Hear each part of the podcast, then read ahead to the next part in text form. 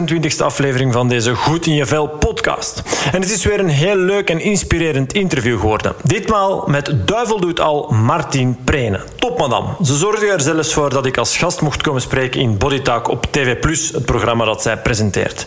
En als je mij al een tijdje volgt, weet je wel dat het nu eenmaal een van mijn dromen is om ooit nog te kunnen meewerken aan tv-programma's. Was dus een superleuke ervaring, waar ik Martin heel dankbaar voor ben. In dit interview heeft ze het onder andere over het feit dat volgens haar het leven valt of staat met positiviteit, haar sisters en andere mensen die ze graag ziet, haar liefde voor de natuur, het evenwicht tussen genieten van alleen zijn en toch graag onder de mensen komen.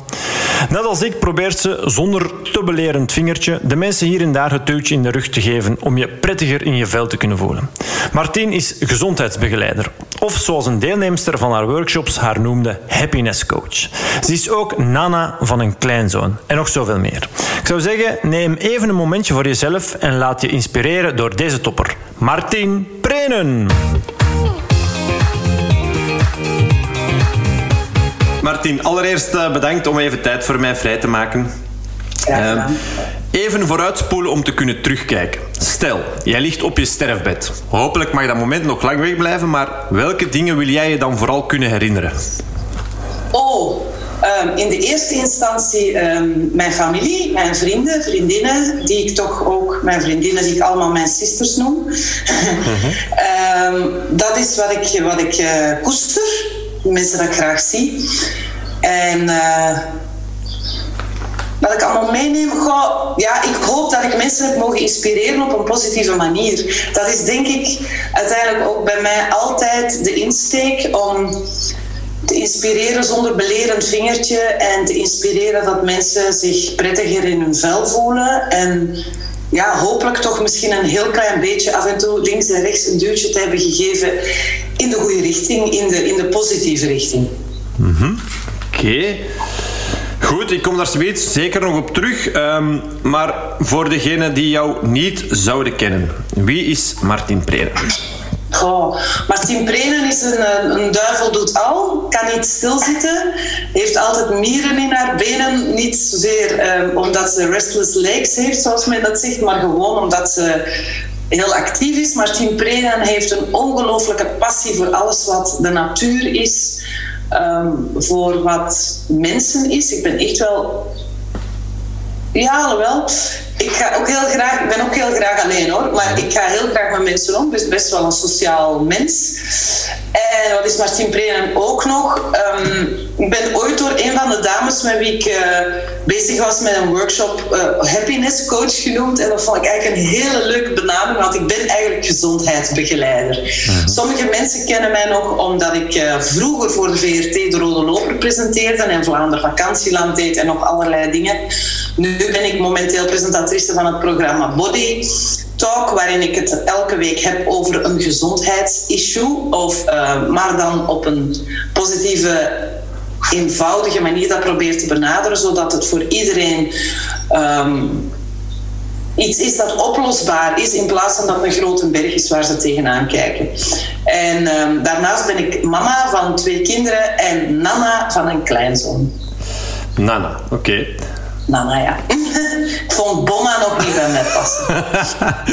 nee, nee, nee, nee. Dat snap ik. Ja, dat is... Uh... Oké. Okay. Zeg, en ik hoor u al een paar keer um, zeggen positief. Ik wil mensen in een positieve richting uh, ja. uh, inspireren. Ja, de kat komt ook even mee. Ja, dat is geen enkel probleem. Ja, kat. Hey. ja, maakt niet ja, meesten hebben de neiging om altijd, als het in een opname zit, om toch eventjes in beeld te lopen. ja, sorry. Maakt niet uit. nee, nee. Dus een paar, paar keer haal je dat al aan, positief. Hoe belangrijk is, is, is dat, positiviteit? Maar voor mij staat of valt het leven daarmee. Dat is, uh, um, ik, ik heb, uh, toen ik best wel jong was, uh, mijn, de papa van mijn dochter verloren. En die was ook heel jong nog. En in dat rouwproces dat daaraan uh, dat daarop volgde, uh, wij waren geen partners meer, waren al uit, waren al uit elkaar, maar waren nog zeer goede vrienden. Dat tenslotte de papa van mijn dochter. Um, ik heb toen beslist van, als het leven zo weg is, dan dient het geleefd te worden. En op een fijne manier, zo goed mogelijk. En vanaf nu beslis ik dat ik elke dag minstens eens een keer goed gelachen moet hebben. En ik moet eerlijk zeggen, dat is ondertussen al. Uh, eh, 17 jaar geleden, ik was 29. En um, dat is me eigenlijk tot nu toe zo, zo goed als elke dag gelukt ja. in tijd. Dus um, ik vind dat het leven geleefd moet worden. En natuurlijk kunnen niet heel de tijd la la la la la blij zijn. Maar ik probeer toch elke keer um, Johan Cruijff gewijs in een nadeel een voordeel te zien. en dat is niet altijd simpel. En dat wil niet zeggen dat ik niet mijn donkere momenten heb. Maar ik vind positiviteit ja, een hele belangrijke. Omdat het heel bepalend is voor alles. Voor uw energie, voor uw, uw, uw, uw goesting in het leven hebben, voor ja, hoe alles binnenkomt sowieso. Uh, voor mij is het glas echt altijd half vol. Oké, heerlijk. Heerlijk. Zeg, je zegt, uh, ik ben eigenlijk gezondheidsbegeleider, of hoe noem je? Ja. Um, ja, dat is wat er op mijn diploma staat. Ja. ja, ik ben voedingscoach en gezondheidsbegeleider. Dat is de opleiding die ik heb gevolgd. En ik ben nu nog een, eh, een opleiding orthomoleculaire voeding daarbij aan het volgen. Omdat ik soms het gevoel heb dat ik nog meer wil uitdiepen. Mhm. En uh, dat is eigenlijk wat ik, waarvoor ik gestudeerd heb, inderdaad. Oké, okay, zeg en... Um Hey, waar, wat was de trigger om dan een paar jaar... Ik weet niet, is het al een tijdje... Al lang geleden dat je die opleiding hebt gevolgd? Wat ik heb tien jaar geleden afgestudeerd. En um, ben dan eigenlijk... Mijn eerste boek was mijn thesis. En uh, dat heb ik tien jaar geleden geschreven.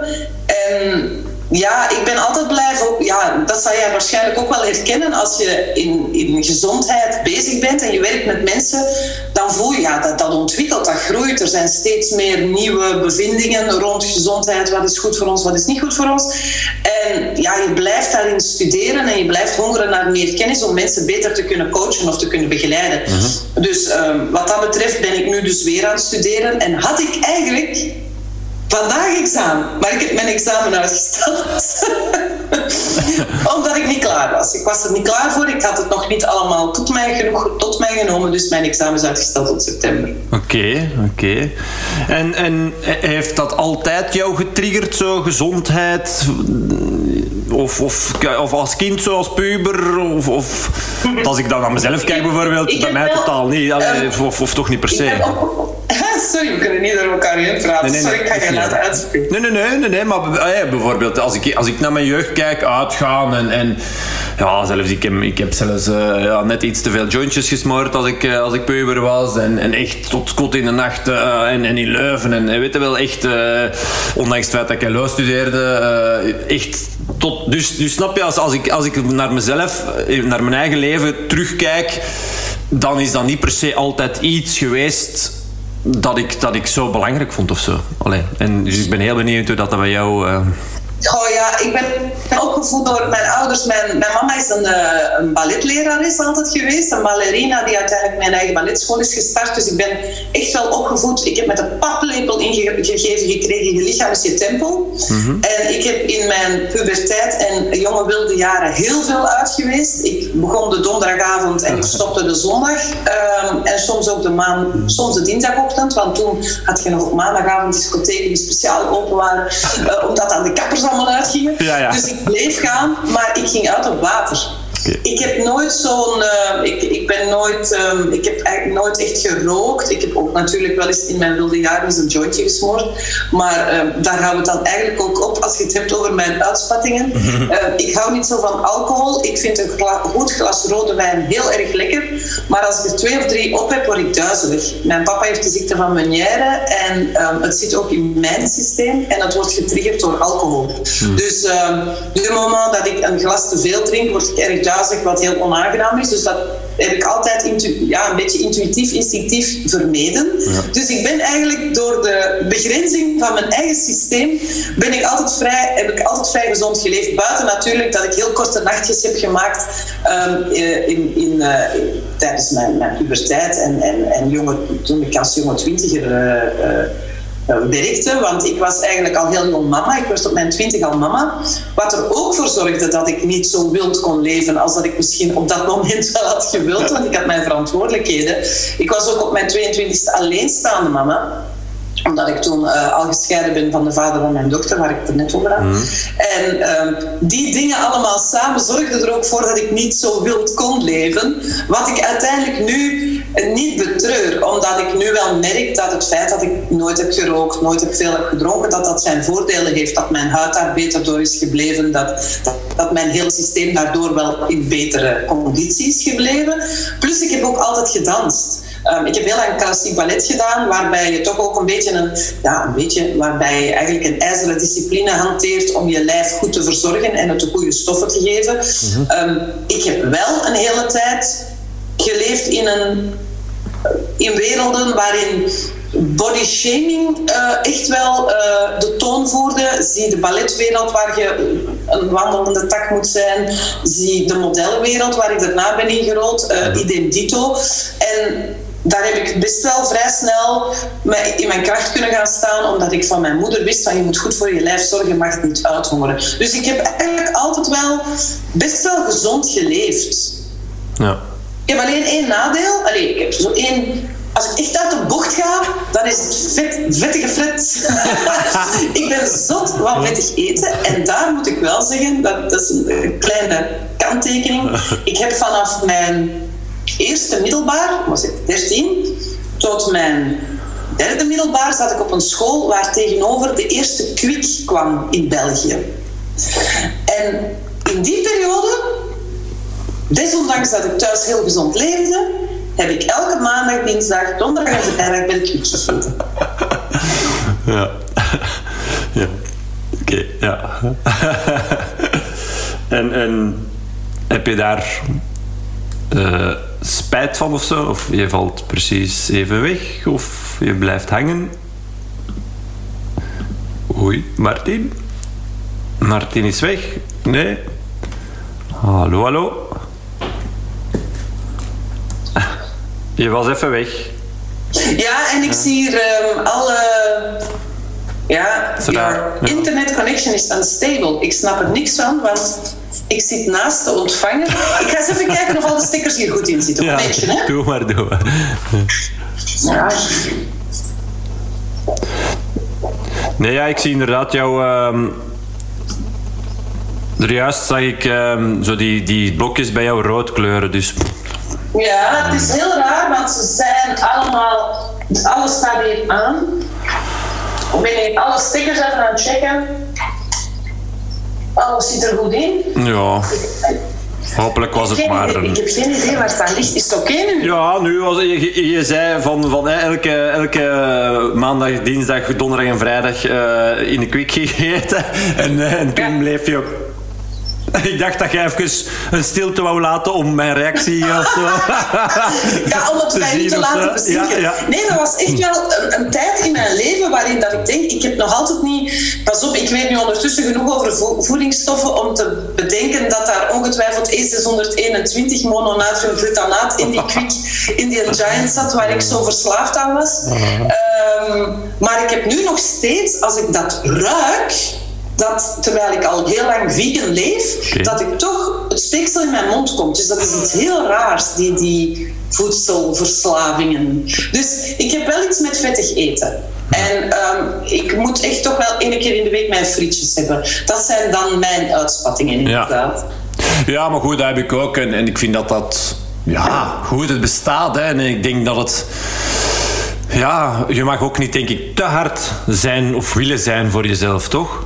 Nee, absoluut, absoluut. En ik vind ook als je goed pak friet eet, dat je daarvan moet genieten. En, of een patéke, of whatever dat je lekker vindt. Maar ik, ik ben wel afgestapt van de fastfood, omdat ik weet hoe ongelooflijk, uh, één, hoe, hoe, slecht het voor je lijf is. En twee, wat een, wat een, wat een miserie dat erachter zit. Uh, is het niet voor de dieren, dan is het wel, uh, ja, dat het allemaal troep is. Ja, en je, je, excuseer, je zegt, ja, ik leef nu vegan. Ja. Is dat inderdaad, je zegt oké, de dieren, uh, of is het de, troep, ja, wanneer is dat uh, ontstaan in je leven dat je zegt dat ik stop met vlees eten? Maar ik heb altijd al geneigd naar vegetarisme. Ehm, en ik ben eigenlijk op mijn zestiende vegetarisch geworden. Um, vlees eten vond ik altijd al een beetje raar. Ook als kind, omdat ik altijd zoiets had van ik ben iets doods aan het eten. Ik, ik, had daar, ik had daar een heel raar gevoel bij.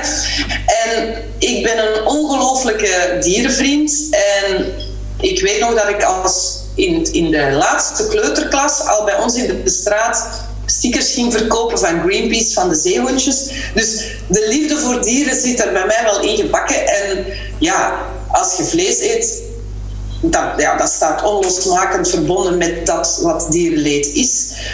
Um, en ik had op een moment zoiets van hoe, hoe, hoe, raar is het dat ik heel graag dieren zie en, en als ik een paard of een koe in de wei zie staan, daar bij wijze van spreken naartoe loop, mhm. maar dat ik het dan wel ga opeten. Mm. En dan ben ik er op mijn zestiende zo goed als volledig vegetarisch gaan leven. Maar ik heb nog heel lang zuivel gegeten. Dus kaas. Ik was ook echt verslaafd aan kaas. Ik ben ook echt opgevoed met melk. Ik dronk denk ik een liter melk per dag, melk de witte motor. Maar ik had ook wel altijd last van mijn uh, luchtwegen en dat soort dingen. En met het ouder worden kreeg ik last van mijn gewrichten. Ik heb natuurlijk lang intensief gedanst. Um, en bij ons in de familie zit er artrose. Mijn mama heeft dat ook, die is daarom ook moeten stoppen met dansen. En dankzij mijn studie wist ik dat ook zuivel heel verzurend werkt op het lichaam.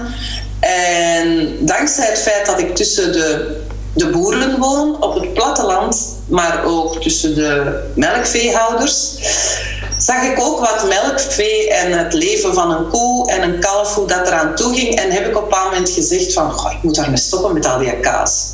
En uh, ja, dat heeft dan toch nogal wat voeten in de aarde gehad, want ik vond het heel moeilijk om daarmee te stoppen. Maar ik ben nog altijd heel blij dat ik dat gedaan heb. En wil dat zeggen dat ik nooit, never, nooit meer een stukje kaas eet? Goh, soms kom ik ergens en dan is de keuze best wel moeilijk. En ik durf dan ook misschien wel eens een stukje kaas in mijn mond steken, weliswaar schaap of, of uh, geitenkaas.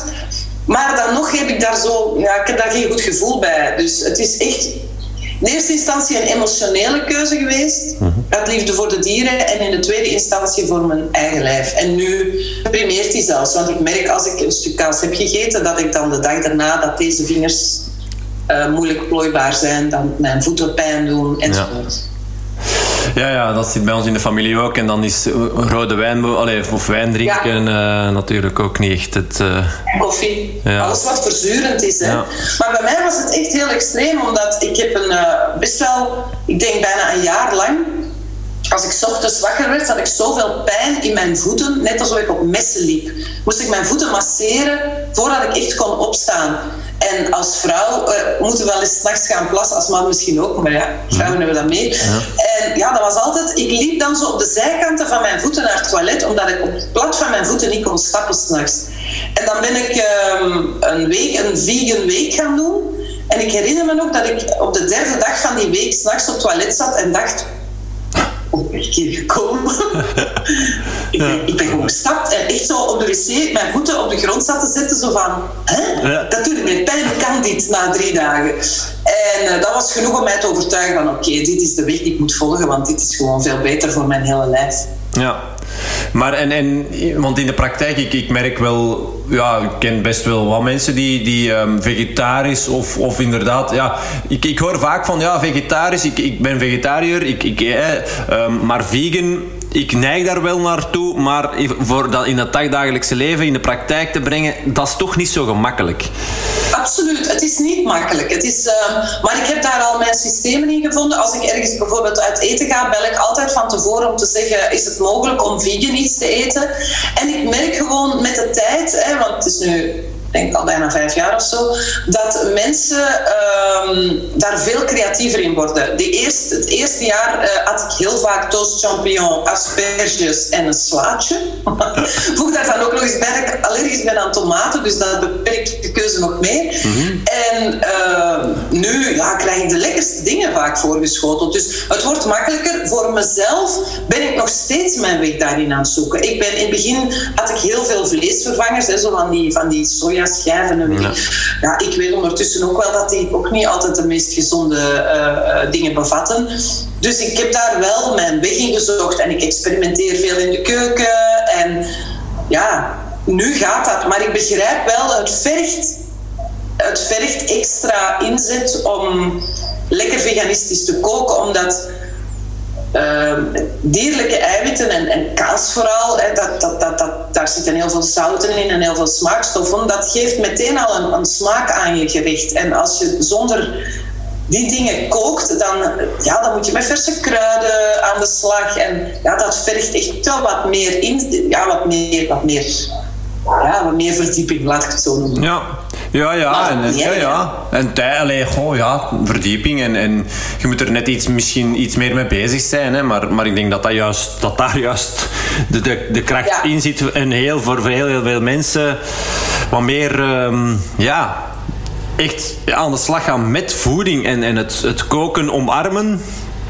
Is dat iets dat jij, jij kookt graag, jij, jij bent ermee bezig, zelf dingen, je geeft zelf wel aan wat, of ik kook graag, maar niet altijd. Hè. Ik heb ook mijn luie momenten. maar ik heb, zo, ik heb dan zo wel wat, wat merkjes. Zo de, de Lazy Vegan, dat zo onlangs kreeg ik zo zakjes toegestuurd van een Nederlands bedrijf. En dat heet de Lazy Vegan. dacht, oh, dat is toepasselijk, want ik ben graag lui. en dat zijn dan zo ja, volledige maaltijden, woep, uit de vriezer. En je gooit dat in je pan. En daar zit niet van die vuiligheid van E621 en zo in. Nu... Um, ik heb nu bijvoorbeeld net voor mijn man die naar zijn werk ging een slaatje gemaakt en dan snij ik gewoon, ik koop dan van die voorgestomde rode bieten, die snij ik, ik doe er een beetje balsamico bij, uh, een, groene salade waar ik er nog bij gedaan, een tomatensla, uh, rucola en uh, falafelballetjes die ik gisteren had gebakken. Ik had er heel veel gemaakt. Ik werk wel vaak zo dat ik grote hoeveelheden maak, waardoor een deel van dat wat ik heb gemaakt de dag daarna of twee dagen daarna nog eens terugkomt, maar dan met dat in een andere vorm. Ja. Oké. Ja. Eh, ja, ja, dat is een, goede tip, denk ik ook inderdaad. Voor, uh, voor de luisteraar, dat, dat ja, maak net, net iets meer en, uh, en, en hergebruik het. Hè. Of, ja, dat is, uh... Of maak er een soep van. Of, ja. ons mama die was daar altijd heel goed in. Die, die, ja, die gaf les, die had een balletschool, dus die had het best wel druk. En dat was een, die was fantastisch. Die kon één maaltijd, uh, die konden we dan altijd op het einde dan ook terugvinden in de soep. uh, maar tot grote ergernis van mijn papa en mij soms van, oh nee, we hebben er ook nog soep van. Maar uh, ik heb van haar wel geleerd dat je ehm, flexibel kunt omgaan met voeding. En ehm, uh, dat het niet altijd een boterham hoeft te zijn in je boterhammetrommeltje. Ja, dat weten we ondertussen ook al wel langer dan vandaag. Dat het ook een, een tortilla kan zijn waar je iets in doet. Of een groot uh, blad van een witte kool waar je iets in draait. Of, er zijn nu tegenwoordig zoveel mogelijkheden om te variëren in voeding, vind ik persoonlijk. Ik vind, vind dat, het, dat het wel steeds makkelijker wordt om gezond te eten, één. En ja, veganistisch, je merkt ook wel bij de supermarkten dat er dan vegan heel duidelijk op het etiketje staat. Dus je, ik vind ook wel dat dat, dat, dat verbeterd is. Vijf jaar geleden was het stuk moeilijker. Ja, ja, inderdaad. Ik denk, uh, ja, ja, zeker. Dat dat, uh, ja, nee, het zijn, het zijn goede tips. Um, Oké, goed. Um, heb je nog, uh, nog iets dat je zegt van rond voeding? Dat zou ik toch echt wel de mensen willen meegeven. Daar, allee, dat, je, dat je merkt, zo, de mensen die je begeleidt, of zo, dat, dat, dat dat vaak terugkomt van dat, ze, dat ze daarover verschieten, dat ze dat niet weten, dat ze zeggen, oeh. Mm. Ja, het, het, is ook iets wat ik tijdens mijn opleiding heel erg merkte, dat ik constant zei, maar waarom hebben we dat niet geleerd? Waarom hebben ze ons dat niet op school geleerd, of in de lagere school zelfs? Van, dat ze, allee, die essentiële dingen rond voeding die we eigenlijk allemaal zouden weten. Dat bijvoorbeeld geraffineerde voeding, dat die ontdaan is van alles wat goed en gezond is. Hè, dat dat eigenlijk vulling is en geen voeding niet meer. Ik heb het dan over wit brood en witte pasta. Dat witte suiker, ofwel geraffineerde suiker, ja, dat dat gewoon killing is voor ons hele systeem. En dat het voeding is voor alles wat onze gezondheid bedreigt. Hè. Een bacterie leeft op slechte bacterie leeft op suikers, op witte suikers. Maar we hebben ook suikers nodig. We hebben die nodig voor onze energie, voor ons brein, maar niet die geraffineerde. Dus als ik, uh, als ik lezingen geef, dan vertel ik vaak van zorg ervoor dat het vezelrijk is. En hoe vezelrijker het is, hoe beter het eigenlijk voor je hele lichaam is, hoe, hoe, beter je de darmen erop zullen gedijen. Je goede beschermende bacteriën worden daar alleen maar sterker van, waardoor je weerstand goed wordt. En dat is misschien iets, vrij als je, als je zegt, is er nog iets wat je zou willen zeggen? In deze tijden van ja, COVID-waanzin noem ik het, want ik vind het ja, echt bijna ja, verontrustend hoe de hysterie uh, uh, aan het uh, komen is rond de angst um, die er is voor COVID. Um, ik vind dat het heel belangrijk is dat we inzetten op onze immuniteit. En ik vind dat daar veel te weinig over gezegd wordt. Ik heb het niet over wel of niet vaccineren. Ik blijf buiten die discussie en ik vind dat iedereen dat voor zichzelf moet beslissen. Maar ik vind dat ik vind het eigenlijk bijna misdadig dat er in de media zo weinig wordt gezegd over wat kan je doen om je lijf sterk te maken. Om ervoor te zorgen dat je lichaam een aanval van COVID kan ondergaan en daartegen kan vechten en daardoor kan gaan. Waardoor onze weerstand goed is, waardoor onze killers zelfs weten van ah, dat is een covid, hij is gemuteerd, maar we gaan hem op zijn bakken slaan. Dat, dat vind ik heel erg. En dat is uiteindelijk wat ik probeer ook uit te sturen naar iedereen die mij volgt van werkt aan uw immuniteit. Zorg ervoor dat je goede voeding binnenkrijgt. Zorg ervoor dat je goed beweegt. Eigenlijk alle dingen die jij ook doet. Mhm. dat, dat is zo'n groot, kostbaar goed. Dat is dat je je weerstand flexibel en goed houdt. En dat je ervoor zorgt dat je ook hier tussen je oortjes um, tot rust kan komen. Dat je kan ontladen en opladen op een positieve manier. Want iemand die angstig is en onder stress staat, heeft ook een verlaagde weerstand. En iemand die heel veel geraffineerde voeding eet en geraffineerde suikers, heeft ook een verlaagde weerstand. Want die darmen werken niet meer goed.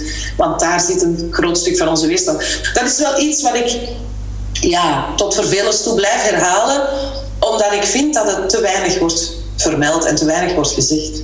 Ja, ja dat is ook zo. Hè. Ik, uh, ja, goed, ik zit ook een beetje met diezelfde bedenkingen. Hè, dat het um, met de, hele corona. Uh, ja, crisis en pandemie, dat, dat de gezondheid en het, en het ja, bewegen, dat is dan nog een klein beetje, maar ook minimaal aangehaald. Blijf, blij, hashtag blijven sporten, uh, dat is zo vanuit, uh, vanuit de overheid een klein beetje uh, in samenwerking met sport en zo. Dat, allee, daar is nog wel iets rond gedaan, maar goh, voor de rest, ja, dat, dat is minimaal. Mini, ja, dat is heel ik, vind dat, ik, heb, ik heb in het begin van de pandemie heb ik zelfs mails gestuurd naar talkshows op televisie van Willen jullie alsjeblieft iets doen rond voeding? Ik wil het komen doen. Het hoeft ik niet te zijn, maar nodig mensen uit die iets vertellen over wat je kan doen aan je weerstand.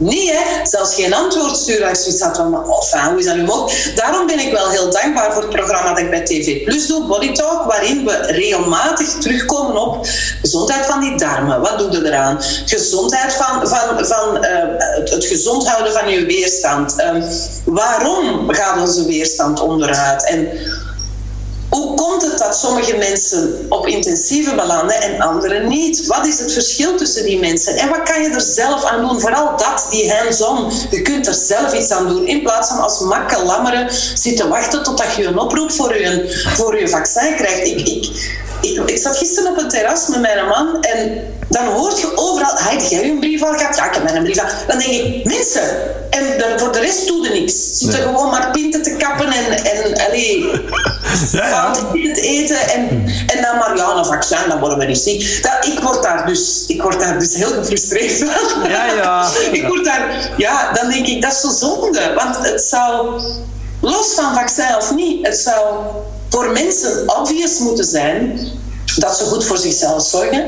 Maar zeker als er zo'n uh, extreem virus rondvliegt, gaat dan verdorie voor u zorgen dat uw lijf goed gepanzerd is. In plaats van alleen maar te denken aan straks heb ik mijn schild en dan kan mij niks meer overkomen. Wat ook niet helemaal klopt natuurlijk. Nee, nee, nee, nee zeker niet. Nee, ja, goed. Ik, ik, ik heb zelf ook uh, COVID gehad in oktober. Uh, en, en, ah, gehad? Ja, ik heb het gehad. En, en ik mag, uh, ja, ik mag wel zeggen dat ik daar um, relatief, of geen, of bijna geen, ja, jawel, een beetje grieperig gevoel zo, ja. uh, twee, drie dagen. Uh, de meeste mensen met een goede weerstand heb jij daar. is dat, oh, wel ja. ja. Um, dus, maar goed, er valt duidelijk inderdaad iets voor te zeggen dat, dat het, ja, waarom belanden, ja, zoals je zegt, hè, waarom belanden sommige mensen op spoed en, en, en, en intensive care en tjak en, en, en sterven er mensen aan en sommigen ja, hebben er dus ja, dat, daar zit toch wel heel hard in uw levensstijl in, in, in ja, en, en, en, ik wil daar toch wel even een kanttekening bij plaatsen voor de mensen die jouw podcast of onze podcast ja. beluisteren en denken van ja, maar ja, maar die, die, die, persoon was wel heel gezond en dit en dat. Natuurlijk, er zijn altijd onderliggende problemen die we niet kennen. Hè. Bij sommige mensen sluimert er iets waar ze zichzelf niet eens van bewust zijn, waardoor dat die de COVID-19 echt de laatste zweepslag als het ware kan toedienen. Maar ik heb, ik heb ook een gesprek gehad met de orthomoleculair arts Rudy Proesmans, die mij vertelde van mensen die op um, intensieve belanden zijn vaak mensen, of uh, dat je dus die immuniteits storm krijgt, hè, waardoor dat hele systeem bijna plat wordt geslagen. Dat heeft veel te maken met het feit dat het lichaam al aan het vechten of aan het krokken is tegen iets anders. En vaak zijn dat sluimerende ontstekingen. En, en zoals een diabetes type 2, wat eigenlijk ook een sluimerende ontsteking is. En, en, en, en zoveel meer andere dingen die ons lichaam zachtjes aan het ondermijnen zijn, waar we geen weet van hebben. Um, in een heel groot aantal van die gevallen heeft dat te maken met een ongezonde levensstijl. In een, en er is natuurlijk een kleine groep waar dat, dat dan een onderliggend probleem is dat niet met die levensstijl te maken heeft, waar misschien ja, een erfelijk iets is of misschien zelfs te extreem gesport, waardoor het lichaam zo uitgeput is dat het inderdaad aan het ontsteken is. Hè? Want ja, dat is ook niet te extreem sport, daar weet jij ook alles van waarschijnlijk. Maar ja, ik, ik vind dat dat stuk informatie dat we dat te weinig krijgen. Ja, zeker. Hè. Ja. Ja, ze, we kunnen maar blijven uh, proberen om uh, ons, uh, die boodschap de wereld in te sturen. En, en degenen die er mee aan de slag gaan, die, ja, goed. Ja. ja. Zeg, en, en daar straks zeg je ook van, ik ben, ben allergisch voor tomaten. Ja. Is dat iets... Ehm, ja, hoe, hoe, ben je daar uh, achter gekomen en hoe uitte zich dat? Heb jij dan ooit echt zo dat FODMAP-dieet bijvoorbeeld, dat je echt bepaalde dingen gaat uitsluiten en dan terug integreren? En, en of of, of, of, was het, is dat niet nodig geweest? Was dat redelijk snel duidelijk als je een tomaat in je mond stak? ik zie jou wel Het is, het is uh, zachtjes aan begonnen. Ik heb, mijn mama is allergisch aan paprika's, mijn oma was allergisch aan tomaten en haar moeder aan paprika's. Ah, dus het is heel grappig, het springt elke keer een generatie. Mijn zoon heeft ook last van tomaten. Um, het is al eigenlijk eerder dus de paprika's paprika, ja. maar hij, hij, doet het een beetje anders. Maar het komt er eigenlijk op neer als ik tomaten eet. Uh, vroeger toen ik dat at, want ik ben dol op tomaten. Hè. Ik vind dat zo'n lekkere groente en al die smaken. Ik ga heel graag naar Italië en daar zijn de tomaten zo lekker. Dus ik vind dat heel erg en ik betreur dat ook. Het is steeds erger geworden. Um, en ik weet dat een allergie vaak te maken heeft met een uh, toch een gestrest immuunsysteem. En ik heb echt alles uitgezocht, ook de FODMAP, noem maar op. Uh, zachtjes, afge uh, zachtjes weer opgebouwd. En ik ben nu aan het proberen heel zachtjes weer op te bouwen. Uh, geschilde tomaten, dus zonder de schil. Dat is waarschijnlijk de schil en de pitjes waar ik allergisch aan ben. Mhm. Maar het resulteert bij mij in het begin tot een blaasje op mijn tong. Maar nu scheurt letterlijk mijn tong. Het begint te bloeden en zwelt op. Dus echt aangenaam is het niet. Nee. Dat kan ik me voorstellen. Het, ja. Uh, ja dus, uh, en dat is als klein meisje al begonnen hoor. Dan uh, had ik tomatensoep, want dat vond ik heel lekker tomatensoep. Mhm. En dan had ik altijd daarna een, uh, zo op het puntje van mijn tong een blaasje. En dat was altijd als ik tomatensoep had. En ik weet nog dat mijn grootmoeder dan zei, ze gaat toch niet hetzelfde hebben als ik, zeker. En ja, ja, met de jaren wist ik als ik tomaat had, en dat was heel lekker, dat dat dan eigenlijk de tol was die ik ervoor betaalde, dat erna een blaas op mijn tong en dat deed dan wel pijn, maar dat ging dan wel weer weg. Maar het is steeds erger geworden. En sinds drie, vier jaar ja, is het eigenlijk, was het eigenlijk echt wel moeilijk om nog tomaten te eten. Maar nu ben ik heel zachtjes aan het proberen om het toch weer in te bouwen. Ja. Ehm, ook met de hulp van een orthomoleculair arts die tegen mij zei, probeer eens inderdaad de schil eraf, de pitjes eraf. En te kijken en maar één keer in de maand is een klein beetje en eens te zien. En tot nu toe, ik, ben, ik heb nu twee keer al gedaan, valt het heel goed mee. Dus ik hoop dat ik terug kan naar Houd vast, één klein blaasje op mijn tong. ja, ja, ja, ja. Oké. Zeg, en um, goed, de voedingkant, de beweegkant... Um, ja, want die, die, die, speelt ook uiteraard een, rol. Dat, dat, is voor, allez, dat is nog wel iets wat ik denk dat heel veel mensen, de voeding en de beweegkant, en dan in mijn opinie, of hoe ik het altijd zeg, van oké, de rustkant en de mindsetkant, ja, die, die, die zijn even belangrijk. Uh, maar goed, de beweegkant. Hoe, um, je, je hebt altijd gedanst, maar artrose in de familie. Um, wat, wat, hoe is dat, die evolutie in jouw leven? Um, en hoe, hoe bouw jij nu beweging in in jouw leven? Um, het is niet altijd even makkelijk, want ik zou eigenlijk veel meer willen bewegen. Mijn man is een marathonloper. Um, als we het hebben over extreem sporten. Ja. maar lopen, dat gaat voor mij niet. ik heb mijn, mijn rechterteen, daar zit die artrose toch best wel uh, toch, en die is niet helemaal weg te krijgen. Dus ik wandel, ik maak lange wandelingen en ik stop tijdens mijn wandelingen. Dus als ik een lange wandeling maak, dan las ik daar twee stops in.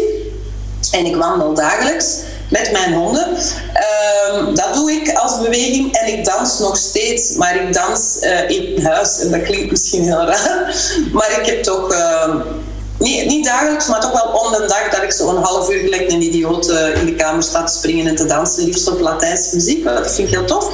En, um, en voor de rest qua beweging um, heb ik een, zo'n machine, maar, ja, ik weet niet wat dat heet. Ah, een crosstrainer. Ja, een, cross, een crosstrainer. Zo, ja, uh, ja. ik vergeet altijd je naam. Ja, ja. En een crosstrainer waar ik af en toe op sta en doe ik regelmatig uh, korte trainingen, zo um, trainingsjes van kwartiertje, 20 minuutjes met wat oefeningen die ook in mijn boeken staan. Maar ik ben niet iemand die naar de fitness gaat en um, daar een uur kan lopen zweten. Dat is gewoon, daar ben ik te lui voor. en oefeningetjes bedoel je dan spierverstevigende oefeningetjes? Allee, of, allee. Ja, dat zijn, ofwel de ene keer is dat zo'n high-impact intervaltraining en de andere keer, dat zijn oefeningen die, die uh, bijvoorbeeld een 7-minute workout, uh, ja. een, een wall sit, een paar uh, lunges, dat, zo een serietje. Ja. En dat vind ik dat tof en dan doe ik ook muziek. Soms doe ik dat zelfs twee keer op een dag, s ochtends en s avonds. Ik doe dat meestal s ochtends. Dus, in de plaats van dat ik nu aan het trainen ben of examen aan het doen ben, ben jij een mooi excuus om het niet te doen vandaag. Maar uh, ja, ik, ik ben niet van de lange trainingen. Ik zou dat wel willen, maar uh, ik heb echt wel letterlijk iemand naast mij nodig die mij dan een schop onder mijn kont geeft. Ja. Kom, we moeten een beetje langer.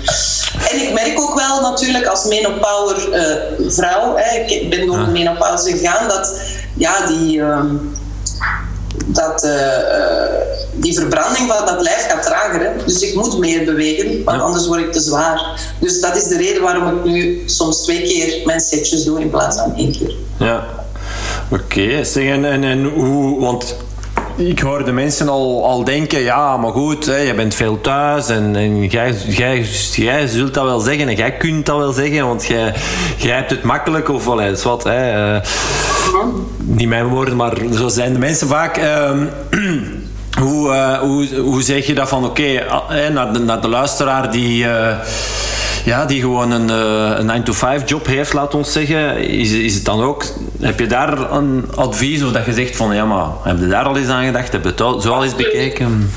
Absoluut. Uh, mensen vragen dat ook aan mij. Die zeggen dan ja, ik werk niet thuis gelijk jij. Uh, en nu tijdens corona hebben we dat allemaal wel een beetje gedaan, maar laten we ervan uitgaan dat, we daar straks, dat dat straks achter de rug is. Eén, uh, op uh, in plaats van uh, de auto de fiets. In plaats van, ik heb heel lang met de fiets naar, naar mijn job gereden, altijd door. Um, wat ook helpt, is de auto verder afparkeren, waardoor je altijd een wandeling moet doen naar je werk, de trap nemen in plaats van de lift de, de wekker een half uur vroeger zetten om te kunnen bewegen, dat zijn wel dingen die ik zelf ook doe. Want ik heb soms ook echt dagen dat ik uh, best wel veel uh, op mijn agenda heb staan. Nu, dat mindert wel, want ik ga er ook wat bewuster mee om. Maar vroeger, ja, vroeger was dat zo het een na het ander. Mm -hmm. En dan stond ik gewoon vroeger op om een wandeling te gaan doen. Want ik moet wel. Ik heb ook twee honden. Als ik het niet voor mezelf doe, doe ik het voor mijn honden. Als ik niet met hen dagelijks wandel, dan veranderen die in twee vleeskroketten pootjes. Ik bedoel, die moeten ook bewegen. Net zoals ik. Ik verander in een tekenpootje als ik niet elke dag wandel of beweeg. Dus dat moet. dat is gewoon essentieel voor mijn levensgezondheid en ook die van uh, mensen die van 9 to 5 werken. Dus mijn advies is: probeer. Um, uh, de auto wat meer te laten staan. En zeker weekends ga lekker de natuur in. Het is niet alleen goed voor, voor uw lichaam, maar het is ook heel goed voor uw mentale gezondheid. Omdat uh, in de natuur kunnen we veel beter ontladen, kunnen we loslaten pakt een ander deel van ons brein het over, waardoor we meer oplossingsgericht um, gaan denken, creatiever gaan denken en angst en stress onderdrukt worden. Um, en ja, de trap in plaats van de lift. Ik ben daar ooit mee begonnen bij de VRT. Wij zaten met de Rode Lopen-redactie op het achtste. Mm en uh, ik zat toen in mijn eerste jaar van, uh, van de levensschool, van mijn opleiding. En dat was een van de dingen dat ze ons hadden gezegd. Als je meer wilt bewegen, pak dan een trap. Ik denk, dat ga ik doen. Mm. en de eerste week moest ik op derde de lift pakken. Ja. niet meer. Ik, ik raakte niet tot op het Dat ging niet. Dus dat is ook een kwestie van training. Dus niet opgeven en vooral blijven volhouden uh, is de boodschap. En echt in het begin, joh, mijn knieën, dat ik dacht, maar allee, ik raakte niet tot op het achtste. Ik heb er toch wel een paar weken over gedaan, ik denk een week of drie, voordat ik echt zo fliks en fit, zonder dat ik eruit zag alsof ik met mijn kleren aan in een douche was gaan staan, zo met de zweet ja. boven kwam. En uh, ja, conditie, dat is iets wat je snel opbouwt uiteindelijk. Uh, maakt niet uit hoe oud je bent, maar je moet het met kleine stapjes doen. Ja. Zeker en vast, helemaal akkoord. Zeg, en, en je zegt bewuster, uh, ben ik minder dingen op mijn agenda gaan zetten? Ja. Ook dat? Ja, ik heb, nou. ik heb zo periodes in mijn leven gehad dat ik van voor niet meer wist dat ik van, van achter leefde, omdat ik zo van het een naar het ander kroste. Vooral de, de, de, periode dat ik voor de VRT werkte. Ik had toen nog een, jonge zoon. Um, uh, de hectiek van elke dag in, het, in de file naar Brussel daar dan werken, dan weer terug uh, klein ophalen bij de onthaalmoeder, zo dat, dat soort dingen. En dan alles wat er nog bij kwam. Want als je op nationale televisie werkt, komt er altijd nog van alles bij. Uh, openingen, presentaties, noem maar op. En, en ik pak dan alles maar aan, want ik zei eigenlijk nooit nee. En uh, dat is een van de dingen die ik heb geleerd, dat uh, nee zeggen ongelooflijk weldadig voor je systeem kan zijn. Omdat, ja, ik heb echt wel momenten in mijn leven gehad zeker in die hele drukke periode tussen mijn, mijn 30ste en mijn 40ste, dat ik echt op mijn tandvlees liep en tegen een burn-out aan het lopen was, omdat ik gewoon bleef gaan. En, uh, en dan ook nog eens s'nachts niet goed sliep, omdat er zoveel aan het malen was.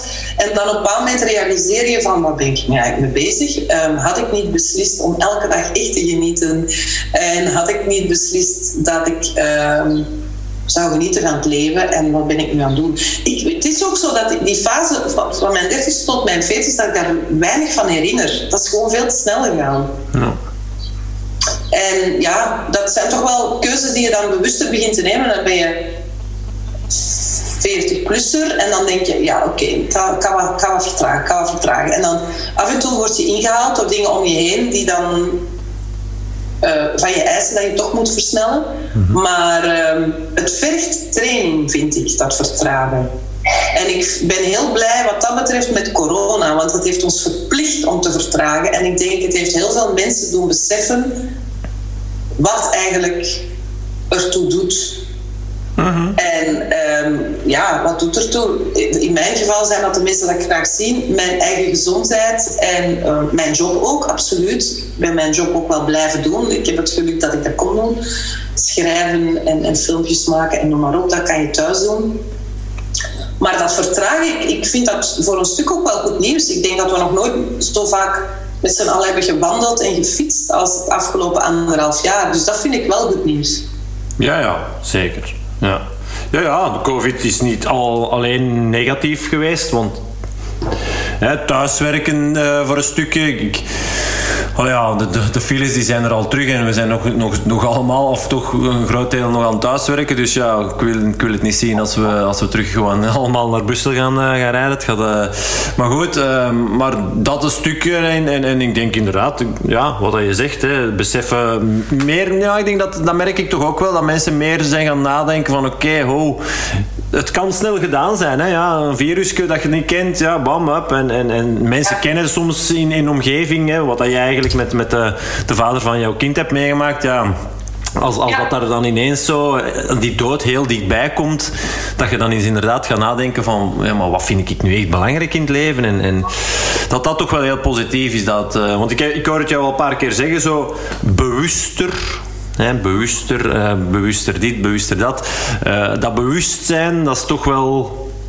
Kan je, kan je daar misschien bewust iets aan doen om dat bewustzijn te vergroten? Is dat. Ja, ik denk stilte inbouwen. Ik denk dat dat, dat, dat um, helpt om bewustzijn te creëren. Stilte inbouwen. Ehm, en stilte, daar hoef je echt niet voor in een park te gaan zitten of voor een Boeddha-beeld op een matje met van die, van die geurstokjes en zo. Stilte inbouwen is heel makkelijk. Dat is de ruis uitzetten. En de ruis uitzetten is je telefoon en je computer afzetten. En desnoods, als jou dat helpt, een mooie zachte muziek opzetten. En je ogen eens sluiten. En gewoon even naar binnen gaan. En voor veel mensen is dat heel moeilijk, omdat dat heel ja, het kan heel confronterend zijn. Hè? Als je naar binnen mhm. gaat en blijven gaan, blijven gaan, dan hoef je niet te voelen. Maar even gaan invoelen hoe het echt met je is, dat kan, dat kan heel erg zalvend zijn voor je ziel, als ik het zo mag mhm. zeggen. En dat kan een bewustvorming in, in, gang zetten. Wat ik ook merk, wat, wat werkt, wat ik ook al met heel veel dames heb gedaan tijdens de trainingen die ik geef, is dat um, is dat je eigenlijk op een hele mindfulle manier naar iets gaat kijken.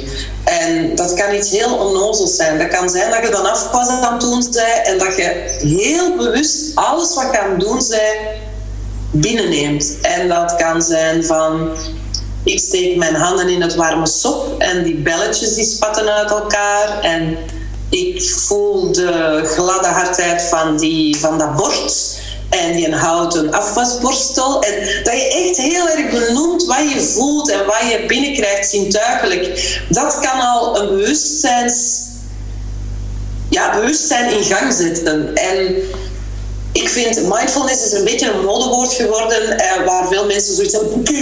Dat, dat, wil ik niet. Maar um, wat mindfulness is, is in het moment zijn. En bewustwording is sowieso in het moment zijn. Dat is jezelf eigenlijk even een hand toeroepen van... Oh, wacht even. Eventjes een paar versnellingen lager. Je kan dat ook doen als je gaat wandelen. Maakt een wandeling en je observeert wat je ziet, wat je hoort, wat je ruikt, wat je voelt. Dus alles wat via je zintuigen binnenkomt. En dat kan bijna een shock veroorzaken. Dat je zoiets hebt van, oh fuck, ik wandel hier elke dag. Ik heb dit nog nooit gezien. En, of ik heb dit nog nooit gehoord. Of whatever. Ja. Uh, ik heb dat zelf ook zo moeten leren. Omdat ik inderdaad heel snel leefde en mezelf moest gaan verplichten om te vertragen, omdat ik anders opbrandde. En dat ging gepaard in het begin met complete verbazing van daar ben ik dus allemaal aan voorbij gegaan. Ik wist het niet. Ik zag het niet, ik hoorde het niet, ik voelde het niet. En dan heb je het ook, als je het hebt over ik voelde het niet, over je lijf voelen. Je lijf dat je heel veel vertelt door middel van een pijntje, een jeukje of een, of een irritatietje links of rechts. Mhm. Dat je daaraan voorbij gaat doordat je zo hard gaat en ik hoorde mensen al zeggen, ja, ja maar Tim wat jij net zei, dat is allemaal gemakkelijk gezegd en gedaan. Hè. Ja, dat is heel makkelijk gezegd, maar ook, je moet het eigenlijk doen. Ik ben niet van de moeten, want ik krijg daar zelf prikkeltjes van als mensen tegen mij zeggen wat ik moet. Maar vertragen en bewustwording kan zo ongelooflijk helend zijn voor je systeem, waardoor dat je wel weer terug energie krijgt en sterker wordt en nieuwe ideeën. En misschien zelfs ineens een afslag kan nemen die je ervoor niet eens zag. Ja, ja, zeker. Ja, ja. Jij omschrijft het nu als mindful of mindfulness. Uh, ik, ik, zeg dat in, bijvoorbeeld in mijn boek ook, uh, meditatie. Ik zeg ook, je kunt mediterend het gras afdoen. Ik denk dat we hetzelfde Absoluut. bedoelen, inderdaad. Hè. De afwas doen of uh, gewoon heel bewust met je gedachten alleen bij datgene zijn met wat dat je op dat moment aan het doen bent. Ja, dan, ja zeker ja. vast. Ja. Zeg, en, en ja, ik, ben, ik, ben ook een mediteerder hoor, maar ik, ik, ik doe aan transcendente meditatie. En... Um, ik heb gemerkt dat ik doe dat ja, eigenlijk s ochtends en s avonds vaak, maar ook vaak niet, vaak één keer maar. Mm daar moet ook tijd voor maken.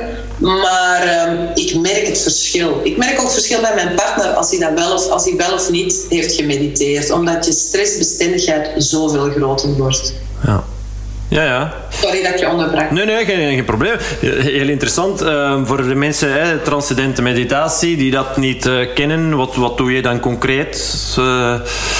Wel, ehm, transcendente meditatie is gewoon een meditatievorm die ik heb geleerd, waarbij ik door middel van een mantra, en dat is eigenlijk een, een woord of een zin, ehm, makkelijker naar beneden in, in jezelf kan gaan, eigenlijk. Ja. Um, en dat is heel simplistisch uitgelegd, maar het is, transcendente meditatie is, is een iets diepere vorm van meditatie denk ik, dan um, een. Uh, alhoewel, ik mag dat eigenlijk niet zeggen, elke meditatie kan diep gaan. Maar ik, voor mijn gevoel, werkt transcendente meditatie werkt voor mij zeer diep. Ik kan daarmee, mijn tijdsgevoel is weg. um, ik ben daarna zeer uh, wakker en energiek. Uh, ik doe dat ook niet voor het slapen gaan, want ik ben juist wakker na dat soort meditatie. Je hebt meditaties waar je van tot rust komt, uh, uh, waarbij je bijna in slaap valt, maar dat doe ik niet. Transcendente meditatie doe je ook zittend, niet liggend. juist om te vermijden dat je in slaap zou vallen in het begin. Ehm, en ik heb het geleerd. Ik heb, ik heb echt iemand gehad die het mij heeft geleerd, die mij mijn mantra ook heeft aangeleerd. Waarbij ik uh, in het begin zoiets had van, wat is dit voor rare hocus pocus? en uiteindelijk me realiseerde van, hey, crap, dit werkt. Ja. Dus ja.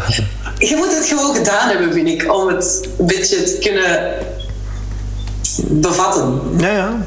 Zeg, en hoe dat, want, want ja, was dat uw eerste kennismaking, uw eerste stap in, in het mediteren? En was het direct... Allez, nee, in eerste instantie, wow, wat, eh, wat is dit allemaal? Maar, of had je daar, heb je daar een weg? Want, want ik kan me voorstellen dat mensen... Wij, zullen, wij zeggen nu wel, je kunt ook gewoon eh, de afwas doen, heel allez, mindful of, of mediterend, of het gradenvrijden.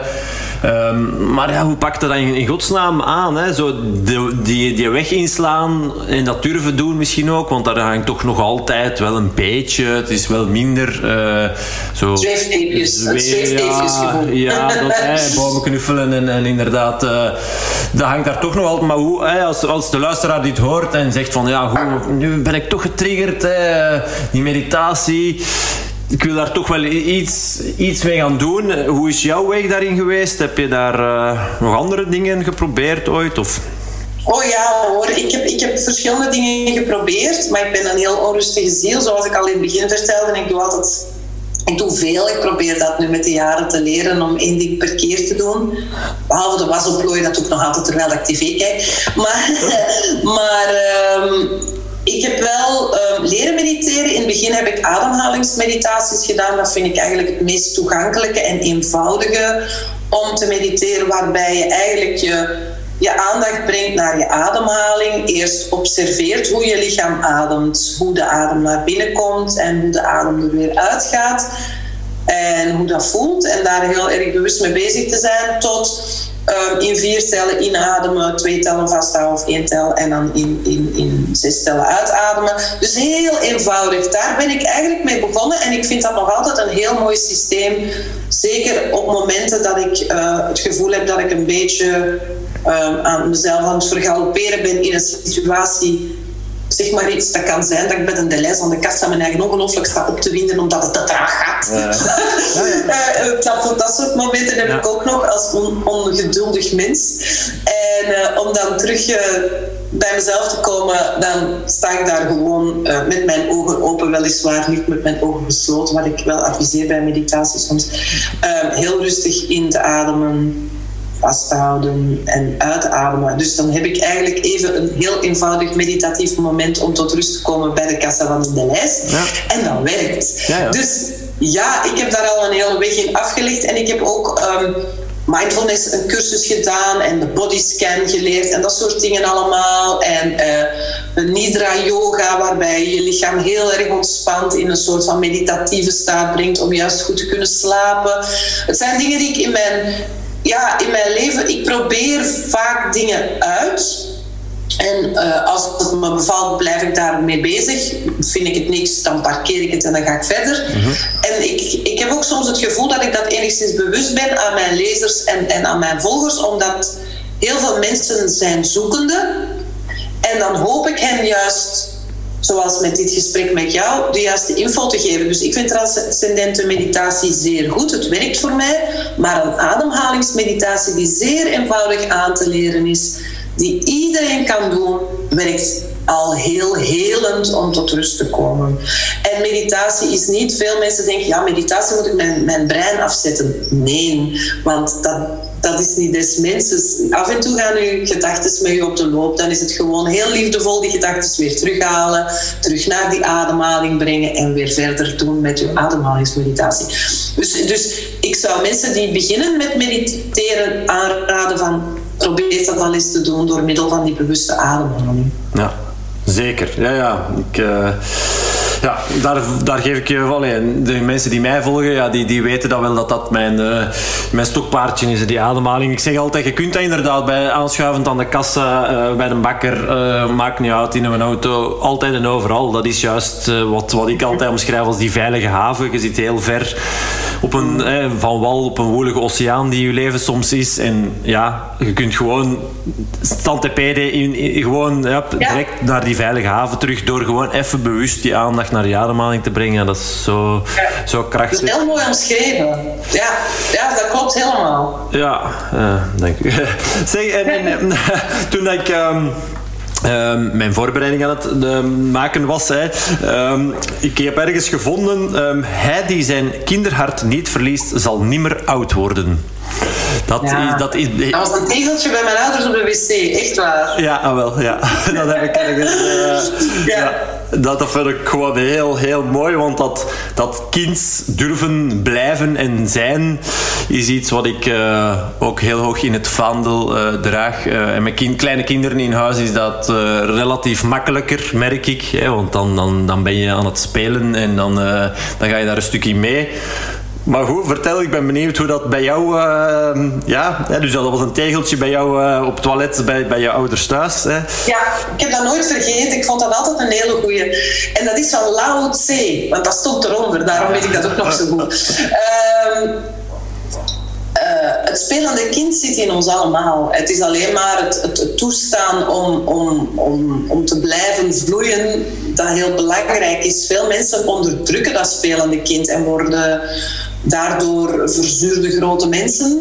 Mhm. Ehm, ik denk dat het heel belangrijk is dan de, van de dingen die je als kind leuk vond om die te blijven doen in het leven. Of dat dat nu is uh, dat je graag tekent of zingt of danst of op een trampoline springt of ja, balletje trappen bij mij. Ja, ja, bij mij is een balletje en een bal en, en een bal en een muur en klaar. Allee, dat, dat, meer moet ik niet hebben. Dan ben ik terug, uh, terug uh, in Halaar, uh, waar ik ben opgegroeid, terug klein Fritje. ja, dan, dan is dat gewoon, ja, dat is heerlijk. Dat is toch geweldig? Dat is ja, toch geweldig? En dan krijg je ook een ander soort energie. Dan, dan ja, uw mindset verandert dan ook. Ehm, ja, ik heb nu bijvoorbeeld, gisteren was mijn kleinzoon hier en dan hebben wij tussen de boterbloemen in de hof liggen uh, met de bloemetjes bezig en een kroontje gemaakt. En dat zijn dingen die ik als kind ook deed. En, en ik vind dat altijd heel plezant.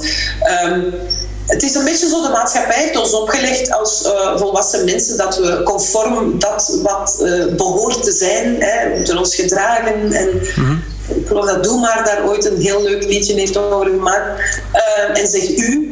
Ehm, ik vind dat dat heel belangrijk is dat we dat kind in onszelf houden. Ik denk dat dat een heel groot deel is van beschermen tegen verzuring en vergrijzing. En ja, ik word ook grijs, maar ik heb het over vergrijzing van je, ja, van je mindset. Ja, ja, ja gisteren, uh, we zijn maandag, uh, gisteren was er uh, hier in, in Torp, is er zo ja, ook met de corona en, en zo voor de, de, ja, voor de VZ2's en de verenigingen in, in het dorp een beetje te steunen. Zo'n een, een zomerterras. Hè. Het is, niet echt hip en trendy, maar goed, hè. goed. Dus we gingen daar gisteren uh, naartoe. En, en Veronique, mijn vrouw, was er uh, was met de kinderen. En, en, en twee vriendinnen die langs waren gekomen, al naar daar vertrokken. En ik was hier nog wat aan, het, aan het werk. En ik zeg, ja, maar ik kom wel achterna. En dus goed, ik was hier nog en ik krijg een telefoontje van Veronique van, ja zeg, hier is niet echt iets voor de kinderen voor te spelen. Pakte je anders een bal mee? Hè, pak de bal mee. En, ehm, en ik was daar effectief ook... Ja, ik heb niet echt een zittend gat. En ik was ook aan, aan het shotten en met die bal bezig en zo. En, en ja, mensen die hier in, in straat wonen, die riepen naar mij. Zeg, uh, heb jij die bal voor de kinderen gaan halen of heb je hem voor je eigen meegebracht? En ik zeg, ja, ook voor... En zo, ja, kind het zo. Dus ik, ik zeg, ja, ook voor mijn eigen. En, ja, maar dat is zo wel heel typerend ja, dat dat dan ook misschien niet hoort of zo. Weet je wel, dat je daar als volwassene mee met, met die kinderen staat rond te crossen en met een bal. En, ja, ja dat is, dat is, ik vind dat iets heel raars. En, en, en ik denk soms is het misschien een beetje ter plaatse jaloezie dat ze denken, oh, ik zou eigenlijk ook wel zo met die bal willen spelen, maar ik durf niet. Zo, mhm. ja, ik, heb, ik, ik, ik zeg dat ook als ik ga wandelen met mijn honden, ik huppel, ik zing, ik doe soms raar. En mijn honden die zijn daar helemaal in het begin keek die misschien wel eens verbaasd naar mij op van, oh tja, ze heeft een ander uh, wandelritme als ik huppelde. Ondertussen, ik weet ook dat dat huppelen goed is voor de potentiëteit te stimuleren. Mhm. Dus, eh, um, maar, maar ja, ik merk dat bijvoorbeeld, ik heb in de corona regelmatig lives gedaan waarin ik zo workoutjes deed en ik deed die warming up, dan stond ik zo wat te swingen en te dansen en onnozel te doen. En dan uh, kreeg ik van sommige vrouwen dan zo terug van, oh, dat jij dat durft. Uh, waarom niet? En dan reageerde ik ook van, uh, kom aan hè, zet je stoel opzij en danst. In de tijd dat we op de VRT had het Swingpaleis. En dan zei Felice, zet de stoelen aan de kant en ja. Dat was ook zo een groot klein kind. Helaas al lang gaan hemelen. Maar die, die stond daar te springen en te dansen. En iedereen vond dat fantastisch. En ik denk dat een deel waarom velen dat fantastisch vinden, is omdat ze dat ook wel herkennen en erkennen dat dat heel leuk is, maar soms niet durven inderdaad. Ja, misschien inderdaad. En ik denk dat dat heel belangrijk is dat je dat wel doet. Ja, zeker, zeker. Ja, en dat dat misschien een stukje jaloezie, ja, zo, of van jaloezie, dat klinkt dan misschien weer al negatief. Maar nee, dat, klinkt misschien wel negatief, maar, ik bedoel zo, zo van, oh, dat is natuurlijk, oh, oh, dat zou wel tof vinden. Zo, dat, dan denk ik, allee, kom aan, ja, doe dat dan gewoon. Ik doe dat ook als ik mijn, uh, bij de Gezonde Vrouw, uh, ik heb een theatervoorstelling, die heet De Gezonde Vrouw, die nu al een jaar in de kast zit, die Gezonde Vrouw, hè, want ja, hè, uh, we mogen nog niet spelen. Um, dat doe ik tijdens die show, doe ik ook verschillende keren mensen recht staan en doe die van alles, ik laat die van alles doen. En dan zie je dan zo mensen die blijven zitten, zo van, die dan zo naar de mensen naast zich kijken van, durf niet. En ik spreek die mensen dan soms aan van, kom aan, ik bijt niet, ik ben veganist, dus laat maar, hè, je moet niet bang zijn van mij. En dan, ja, allez, en dan zie je, dat zijn dan de meest, meest die genieten, die dan uiteindelijk zo over een over die hindernis gaan en dan zich laten gaan en op het einde staat iedereen mee te shaken. En dat is wel tof. Ik vind dat wel heel leuk dat je dat op dat moment allemaal het kind in u loslaat. Het zal wel zijn, ja. ja, ja ik vind dat ook wel. Uh... Ja, want ik las ook, uh, ik vond dat wel een mooie dat um, om, om jouw hormonen in balans te houden, dat het uh, gezonde voeding, veel beweging, maar ook voldoende ontlading. Ja, ja. En dat, dat, dat, ja, dat was iets dat ik. Um, nog nooit zo had, of toch niet in die omschrijving had gelezen of gezien. Of, ja, allee, ik had er eigenlijk nog nooit... Ik, ik volg jou wel, maar ik ben heel benieuwd hoe dat het... Ja, hoe dat jij dat... Allee, waarom of, of hoe dat je dat... Hoe ik dat zie? Ja, wel, ja, het is natuurlijk zo... Het boek Zijn Hormonen, mijn laatste boek... Um, is een boek dat ik eigenlijk heb geschreven niet alleen voor vrouwen. Heel veel mensen denken dat is een boek voor vrouwen, hè, want het zijn hormonen. Ze hebben last van hormonen. Dat is zo'n one-liner die vaak wordt gebruikt door onze, sorry mannen, mhm. mannelijke partners. Uh, zo van, uh, zo. Maar nee, wij hebben allemaal last van onze hormonen. Of we nu jonge jongens zijn, jonge meisjes, uh, vrouwen, mannen, wijze tijgers, noem maar op. Ehm, die hormonen die zijn onzichtbaar, maar die zijn alles bepalend. Die zijn alles bepalend in de manier hoe we uit ons bed stappen s ochtends, hoe we de dag beleven, hoe we slapen, hoe we onze seksualiteit beleven, hoe we uh, creatief zijn. Wordt, alles wordt aangestuurd door die, niet alles, maar een groot deel wordt aangestuurd door die onzichtbare hormonen. Eigenlijk wordt alles aangestuurd door onzichtbare dingen, want onze darmbacteriën sturen ook veel aan en die zien we ook niet. Maar terug even over die hormonen. De hormonen in balans uh, heeft ongelooflijk veel te maken met levenskwaliteit. En het is daarom eigenlijk, ik heb zijn hormonen geschreven samen met een orthomoleculair arts, omdat ik vond dat het een beetje buiten mijn comfortzone ging. Want ja, de hormonen, dat is nogal wat. Hè, dat is een serieus pakje. Ehm, en ik had zoiets van, dat kan ik niet alleen. Ik heb daar uh, iemand naast mij nodig die arts is en die um, ook vanuit zijn, uh, zijn kunde en specialiteit praat. Maar waar we allebei het wel over eens waren en waarom we met heel veel plezier dat boek hebben geschreven, is mensen een soort van handleiding geven wat helpt om die balans te creëren. Want veel mensen zeggen, ja, zijn aan balans. Hè. Ja, ik zal dan zo'n... In, in, geval van vrouwen die hè, een, een, een, een uh, bio-identieke hormonen, ja oké, maar er is nog heel veel voor. Er, kan nog heel veel aan vooraf gaan voordat je bio-identieke hormonen gaat smeren. Voor, uh, voor jonge jongens die, die, die slachtoffer worden van de hormonenstorm die door hun lijf raast. Uh, jonge vrouwen die het allemaal niet meer weten met die menstruatie en die PMS en, uh, en migraines en noem maar op. Wel, daar valt zoveel aan te doen. En dus wij hebben zoiets van, we gaan die boek schrijven en iedereen gaat die lezen. Ja. En we gaan, een, we gaan een veel leukere maatschappij hebben, want iedereen gaat veel contenter in zijn vel zitten. Ja. Helaas heeft het boek nog niet echt de weg gevonden naar iedereen. En ik betreur dat een beetje, maar ik denk dat alles te maken heeft met het feit dat mensen bang zijn van hormonen. Ze hebben zoiets van, oh nee, dat is veel te ingewikkeld, dat gaan we niet doen. En, en in zijn hormonen hebben we juist geprobeerd om op een hele, uh, hele menselijke, eenvoudige, uh, streetwise uh, taal, want dat is de taal die ik hanteer in mijn boeken, is zeker niet zwaar wetenschappelijk belerend, um, om uit te leggen van kijk, er is echt iets aan te doen. En wat jij net zei, Free, je hoofd leegmaken en ontladen, dat is een van de triggers daarvoor. Want um, een volle kop met zorgen en angst, hè, dat wat mensen nu zo beheerst, dat is zo destabiliserend voor uw hormonale balans. Dat is dat is gewoon eng. Hoe, hoe uh, angst en stress ons, ons hele systeem kunnen lamslaan. En uh, daarom, ja, daarom is dat dus een boek. ja, oké. En, en dat ontladen, dat hoofd leegmaken, is dat dan Um, ja, ik heb hier uh, een, box, uh, een boxzak uh, staan waar ik inderdaad gewoon... En dat, dat is niet per se dat ik mijn sportoutfit aantrek en dan zeg nu ga ik, nu ga ik boksen. maar dat is eerder gewoon als ik de hond in de tuin laat, dat ik dan even gewoon... Zelfs niet altijd mijn bokshandschoen aantrek, maar, maar gewoon eens even paar keer. Zonder bokshandschoenen, ik heb dat één keer geprobeerd en ik heb de dag daarna heb ik dat echt gevoeld. ja, oké. Okay. Ja, ja.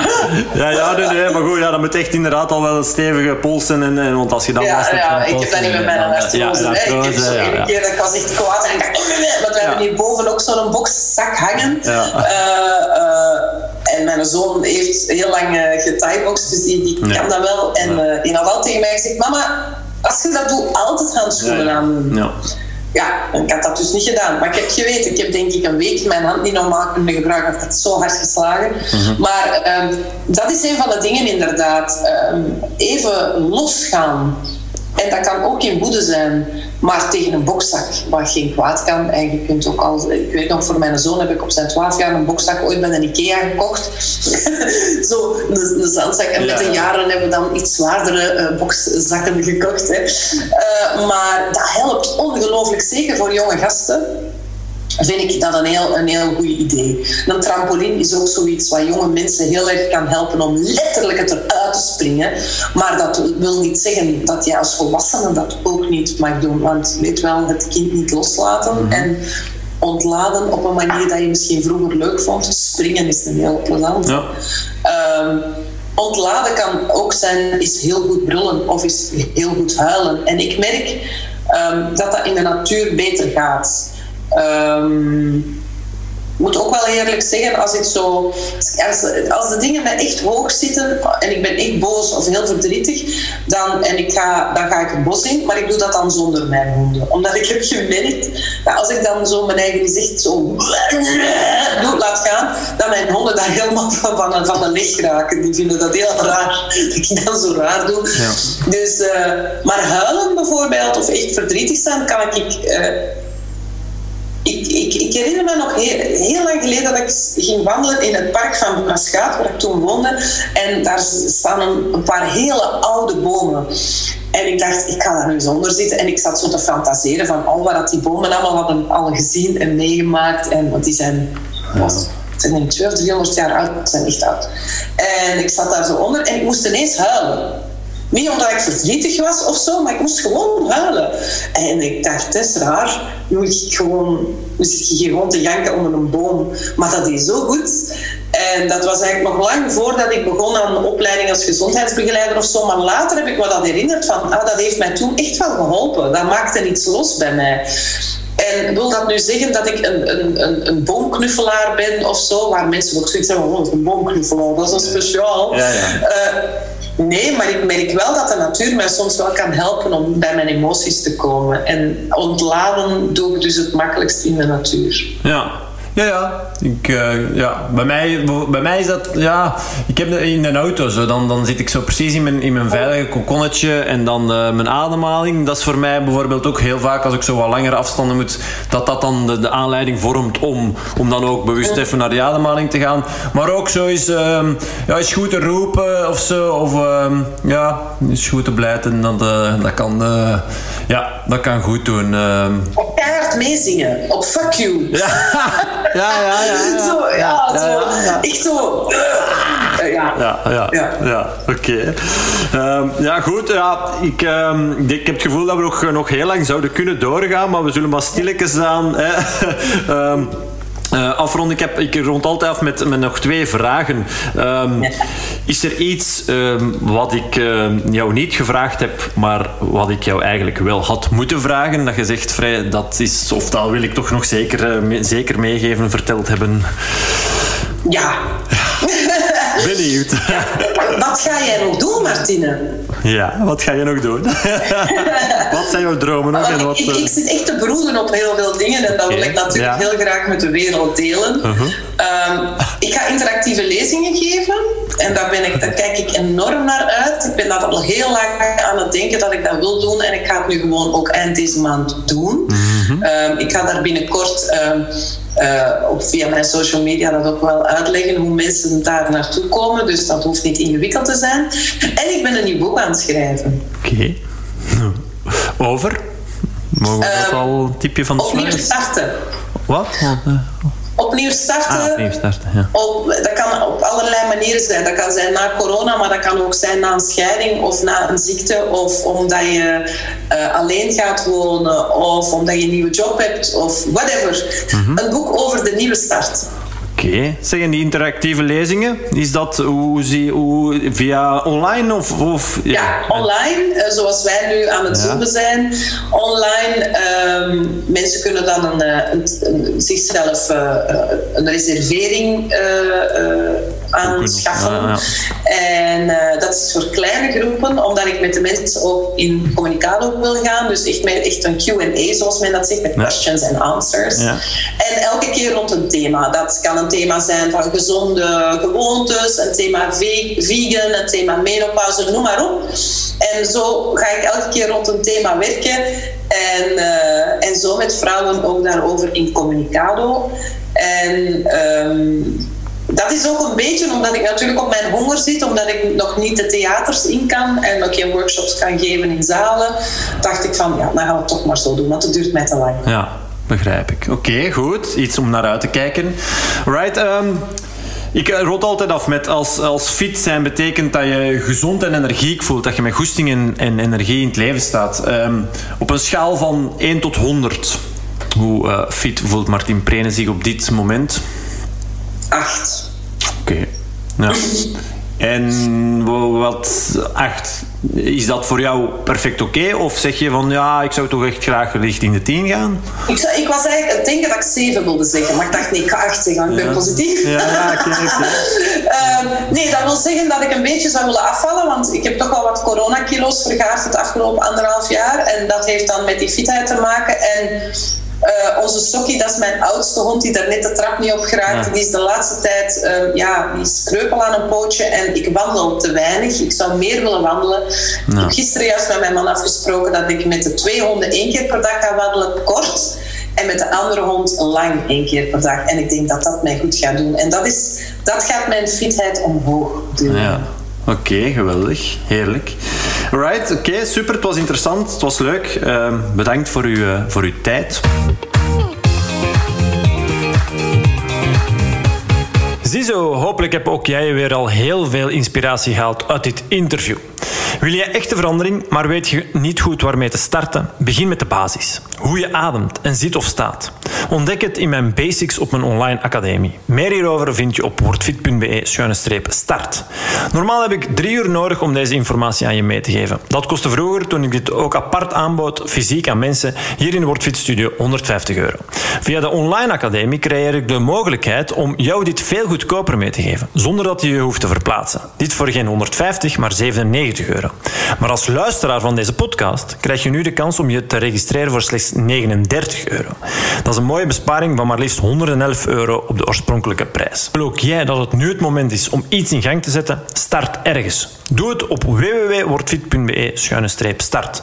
Omdat je nu eenmaal ergens moet starten als je verandering wil. Starten met starten. Het is wetenschappelijk aangetoond dat als je eenmaal de eerste hobbel hebt genomen, er een realistische verwachting is dat je ook je doel echt bereikt. En dat leidt dan weer tot motivatie. Ideaal.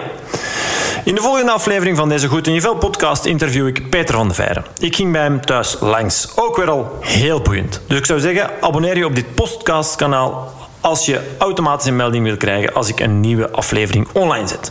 Voor nu zou ik zeggen, bedankt voor het luisteren, geniet, creëer jezelf je mooiste leven en tot de volgende. Bye!